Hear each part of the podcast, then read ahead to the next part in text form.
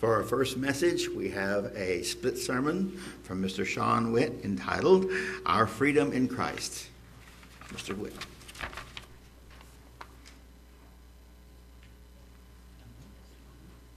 Thank you, Reggie. Good afternoon, everyone. Happy 4th of July. You know, I was wondering do they have the 4th of July in England? Matthew, do? so they don't just skip like from the 3rd to the 5th. Okay, well, that's good. I figured they probably had the 4th also. Okay, um, Ken, Mr. Barton, I'm sorry to put you on the spot like this. I probably should have warned you ahead of time. Do we have a fire extinguisher nearby? Okay, good. I'm, we're not doing a pyrotechnique show because I didn't think that the board would approve that, you know, during the message. But I'm very concerned for Samuel. This boy has been so excited for the 4th of July all week. He's like, Can I light fireworks? Can I light fireworks? When can I light fireworks? So finally, last night we lit off a few, and this morning, Can I go light some more? Can I go? I want to light some more. He's just all crazy for it. So he might burst into flames during services. So the people around that area, for your safety, you might want to move your stuff over and sit somewhere else. Just a warning. okay, now that's taken care of. Hopefully you'll be safe. You're, you're pretty brave, Kim, to sit right there. All right, so today is the 4th of July. Today I'd like to talk about where we've been, where we are, and where we're going as a country. On this day, 239 years ago, was the signing of the Declaration of Independence, as we all know. In mid June 1776, a five man committee, including Thomas Jefferson, John Adams, and Benjamin Franklin, was asked if they would put together a formal draft, a statement of the colonies, uh, the intentions for the Continental Congress. Uh, formally adopted the Declaration of Independence, written largely by Jefferson. And as we know, we celebrate this day now because of the signing of the Declaration of Independence. So, what were the events leading up to the Declaration of Independence? Even after the initial battles of the Revolutionary War broke out, few colonists desired to completely give up their independence from Great Britain. And those who did, like John Adams, were considered radical. Things changed over the course of the next year, however, as Britain attempted to crush the rebels with all the force of the great army. In his message to Parliament in October of 1775, King George III railed against the rebels' colonies and ordered the enlargement of the Royal Army and Navy. News of his words reached America in January of 1776, strengthening the radicals' cause and leading many conservatives to abandon their hopes of reconciliation with England. That same month, the, re- the recent British immigrant Thomas Paine, he put together a book, a pamphlet called Common Sense, which once he put it out, it sold over, or was basically sold more than 150,000 copies, which changed a lot of perceptions of those in the New World. But the first seeds of the American Revolution actually happened 150 years prior to this, when the Pilgrims first came off the shore of Virginia in 1620. And they left England, of course, because of um, religious persecution. And that was the beginnings of our country. You know, England pretty much left us alone until the early 1700s. And at that time, they kind of kept an eye on us, but they didn't really mess with us much until they noticed that we had a lot of abundant farmland and a lot of natural resources that they could use.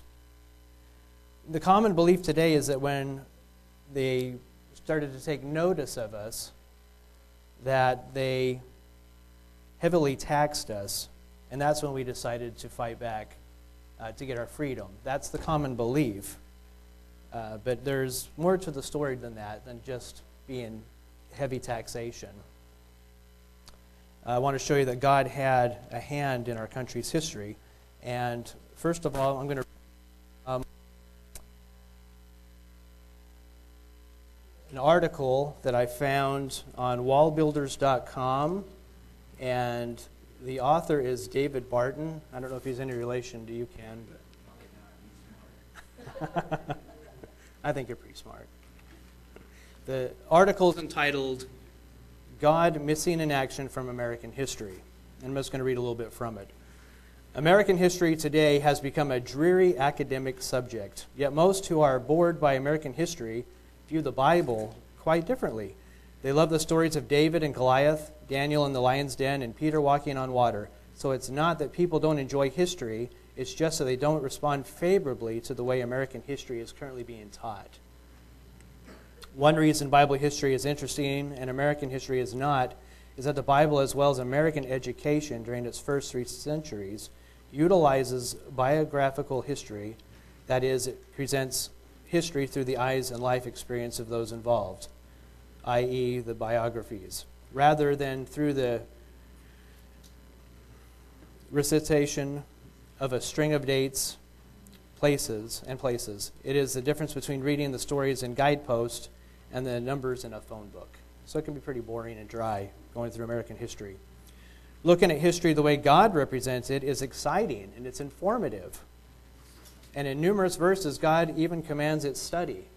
Remember the former things of old, for I am God. And that's in Isaiah 46, verse 9. And I and called to remembrance the former days. So God is saying we need to look into the history to see where we've been. And then there's Hebrews 10, verse 32. But why would God want us to know history? The Apostle Paul answers that question in 1 Corinthians 10, 1. All these things happened unto them for an example, and they are written for admonition. Admonition. See also Romans 15, verse 4. Those things written aforetime were written for our learning. In short, we learn from history, and what we learn affects our behavior. American leaders long understood this biblical truth. For example, Thomas Jefferson noted history by apprising them students of the past. We will enable them to judge. Uh, we will enable them to judge of the future and what can be learned by being apprised of the past. According to Benjamin Franklin, history will afford frequent opportunities of showing the necess- necessity of a public religion from its usefulness to the public, the advantage of a religious character among private persons, the mischiefs of superstition, and the excellency of Christian religion above all others, ancient or modern. Franklin understood that history, when accurately represented, would demonstrate the need for Christianity because of both the social and the individual benefits it produces. In fact, the presenting of an uncensored and unrevised history actually causes a recognition of the hand of God, for in the words of the great statesman Daniel Webster, history is God's providence in human affairs. However, today history is presented in such an edited, revised, and politically correct manner that God's hand is rarely visible. And even the historic role of the famous godly leaders in education, business, politics, and the military is now virtually un, unknowledged. It shows that they're not there. Basically, unacknowledged. An obvious example of the secularization of history occurs each year around the 4th of July. Americans are taught that taxation without representation, like I mentioned before, was a great reason American, America separated from Great Britain. Yet, taxation without representation was only reason number 17 on the Declaration of Independence. And that's the one they seem to focus on the most, but they skip up to that one. It was not even at the top half, and yet it was the most ever heard. Never mentioned today are the numerous grievances condemning judicial activism or those addressing moral or religious or other issues. What religious issues? In 1762, the king vetoed the character, excuse me, the king vetoed the charter for America's first missionary society. He also suppressed other religious freedoms and even prevented Americans from printing an English language Bible.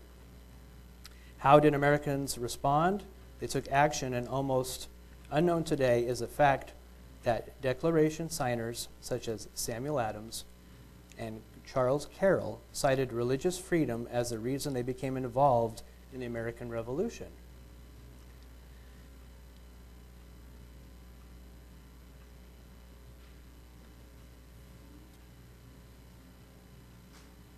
Thomas Jefferson and Ben Franklin, two of the least religious signers, are typically the only signers studied today.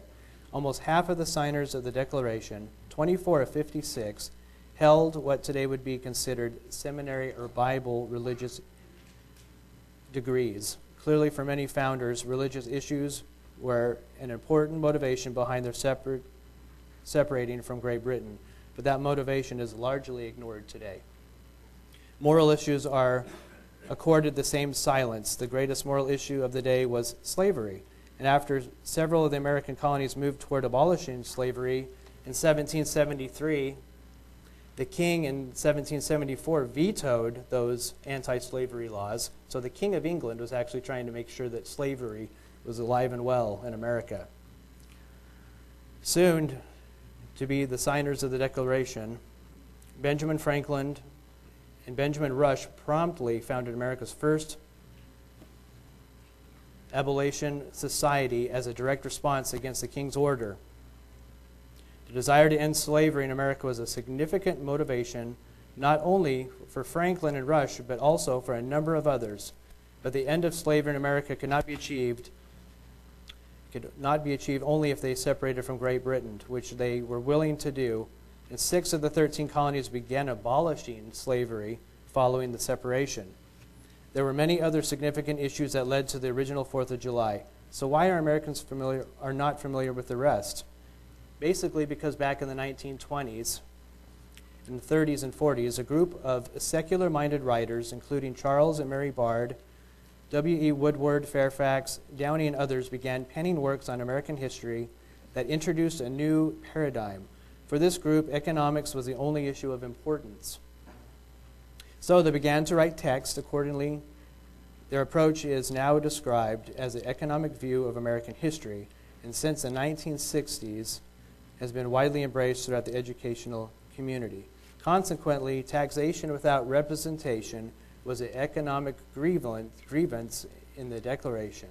It became the sole cause that Americans studied. So history's been skewed a bit by taking out a lot of the uh, religious aspects.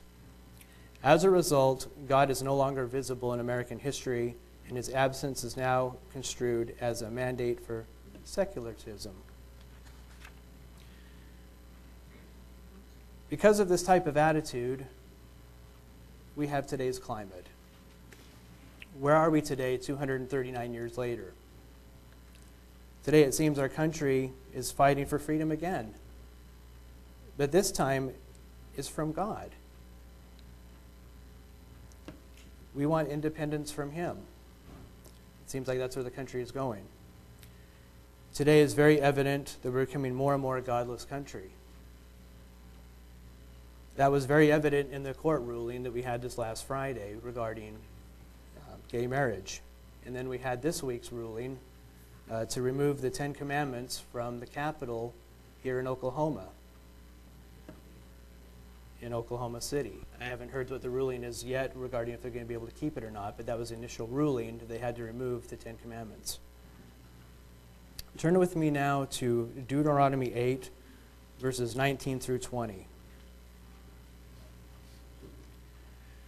Then it shall be if you by any means forget the Lord your God and follow other gods and serve them and worship them, I testify against you this day that you shall surely perish as the nations which the Lord destroys before you. You shall perish because you would not be obedient to the voice of the Lord your God. Our country's forgotten where it's come from. It's forgotten where where we're going, and we're starting to follow in the same footsteps as ancient Rome. At this time, I'd like to show a short video that shows more of the parallels between the way our country is going and the fall of Rome. Let me just tell you right now um, the name of the video is The 10 Uncanny Similarities Between Modern America and the European Empire. between Rome and modern America are, are really phenomenally uncanny. The, um, I'll just give you 10, 10 that, that we should be thinking about. In Rome and also here in the States, there's the rule of an arbitrary, domineering plutocracy, which means there, there's a group of, of rulers like philosopher kings, a wealthy class of people that really lorded over another class of people. And they really believed, in Rome, they believed that society must be based on a master slave relationship in society. That was the foundation of civilization. They thought it just had to be that way a lower class of slaves and an upper class of philosopher kings. The second one is uh, Rome believed that warfare was man's supremely meaningful activity. There was nothing more important that, than a, that a nation could do or an, an empire could do was than go to war. The third is uh, the legitimacy of homosexuality as the sensual preference of the elite. The fourth is the legitimacy of polytheism. They thought that it was completely fine to have many different gods and the worship of many different gods as long as everyone realized that you had to worship the emperor above any other any one of your religions.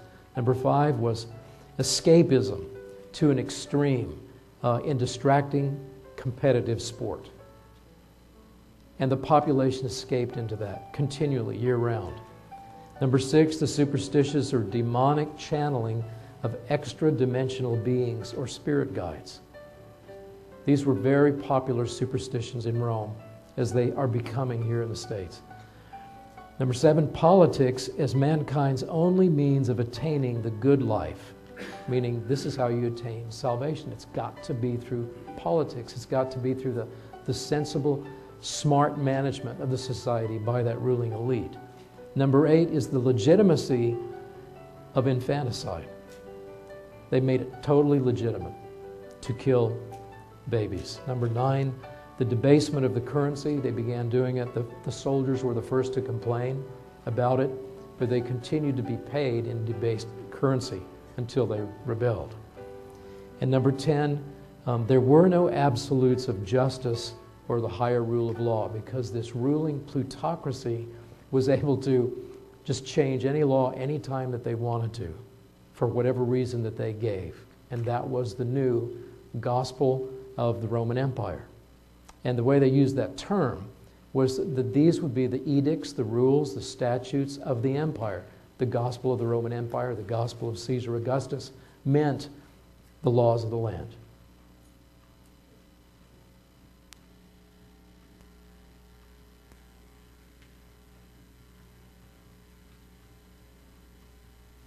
Thought the last one was interesting in light of the, the changes just recently with uh, the Supreme Court ruling. And the gentleman's name is a historian and cultural activist. His name is Geoffrey Botkin, and I had found that earlier this week, and I thought it was very interesting to show. This is what the world looks like that wants independence from God. What does this mean for us being Christians today? How can we live in a world like this? Turn with me to Luke 4, verse 18, please. The Spirit of the Lord is upon me, because he hath anointed me to preach the gospel to the poor. He hath sent me to heal the brokenhearted, to preach deliverance to the captives, and recovering of sight to the blind, to set at liberty them that are, that are abused, bruised. True freedom only comes from Christ.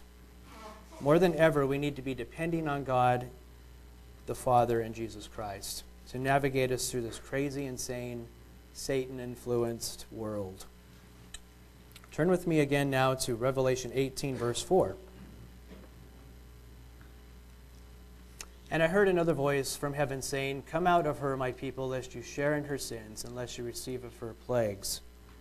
So we need to be drawing close to him all the time to make sure that we're not being influenced by what's going on in the world. And that brings us to Romans 12, verse 2. If we could turn there, please. And it says, And do not be conformed to the world, but be transformed by the renewing of your mind, that you may prove what is good and acceptable and the perfect will of God.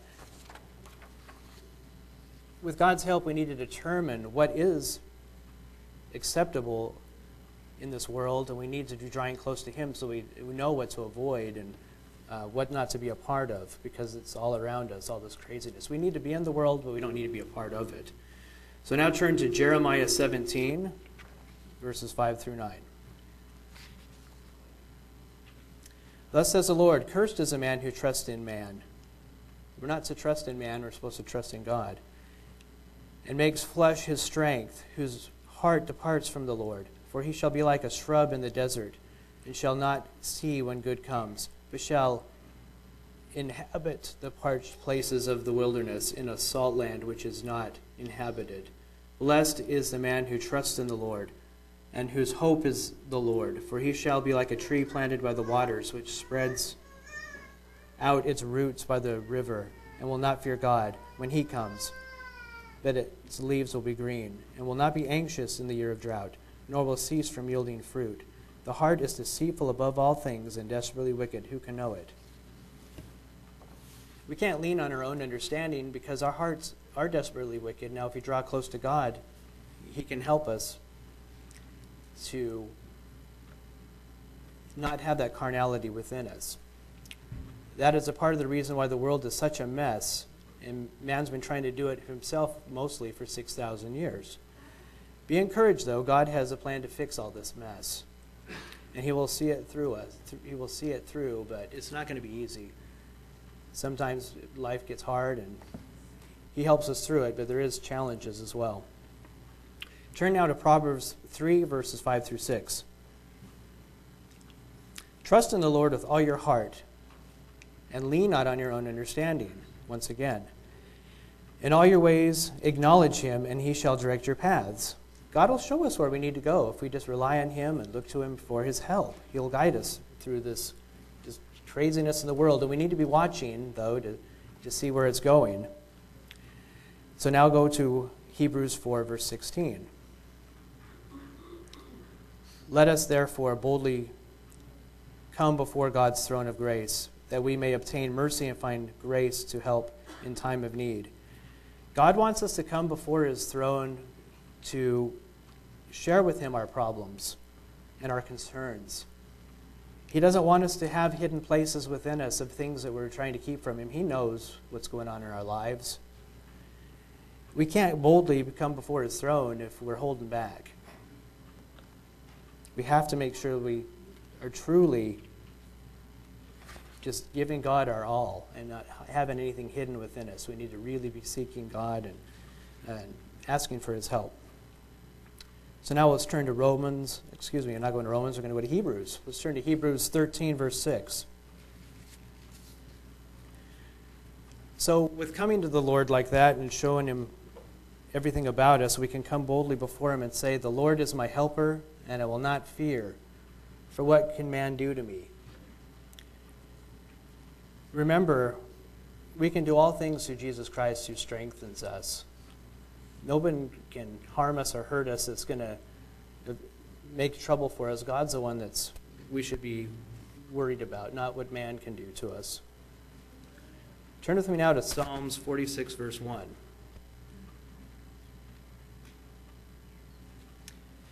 God is our refuge and our strength, a very present help in trouble. He's there to help us and encourage us. And I was looking back through the Bible and just thinking of different situations of encouragement. If you need encouragement and your things are down and not looking good for you, some things you can remember is uh, God's deliverance. And I've got many different examples. The first one is Noah.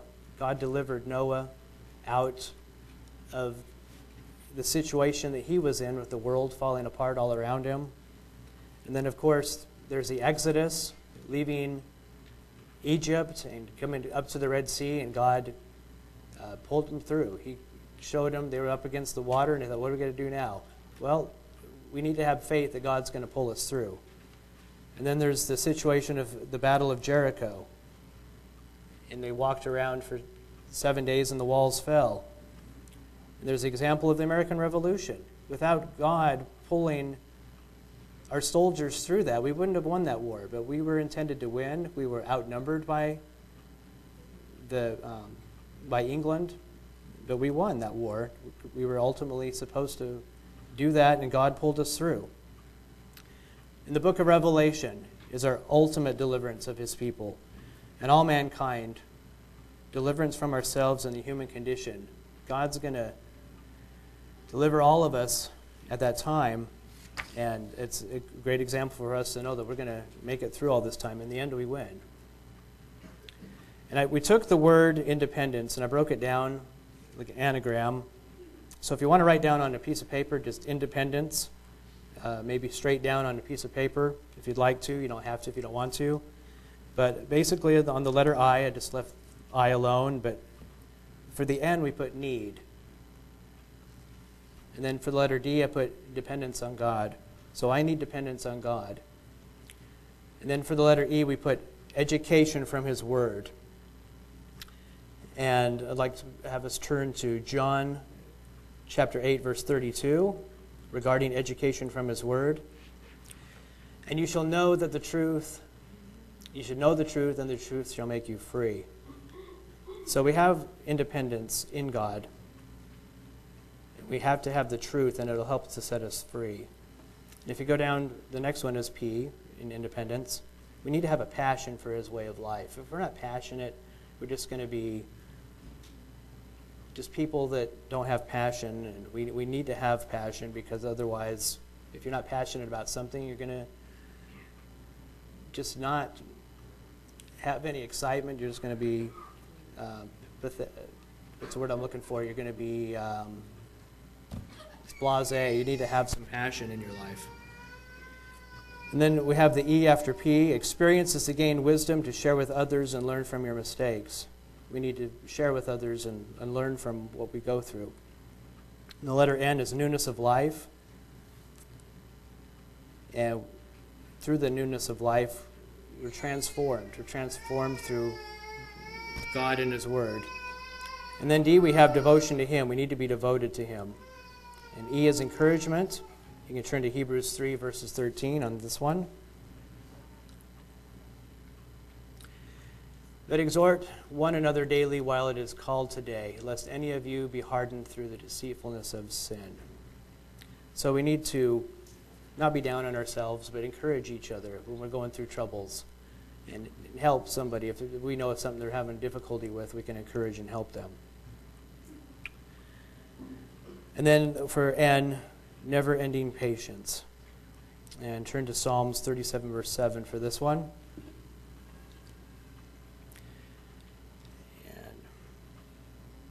Rest in the Lord and wait patiently for him. Do not fret because of him who prospers in his way, because of the man who brings wicked schemes to pass.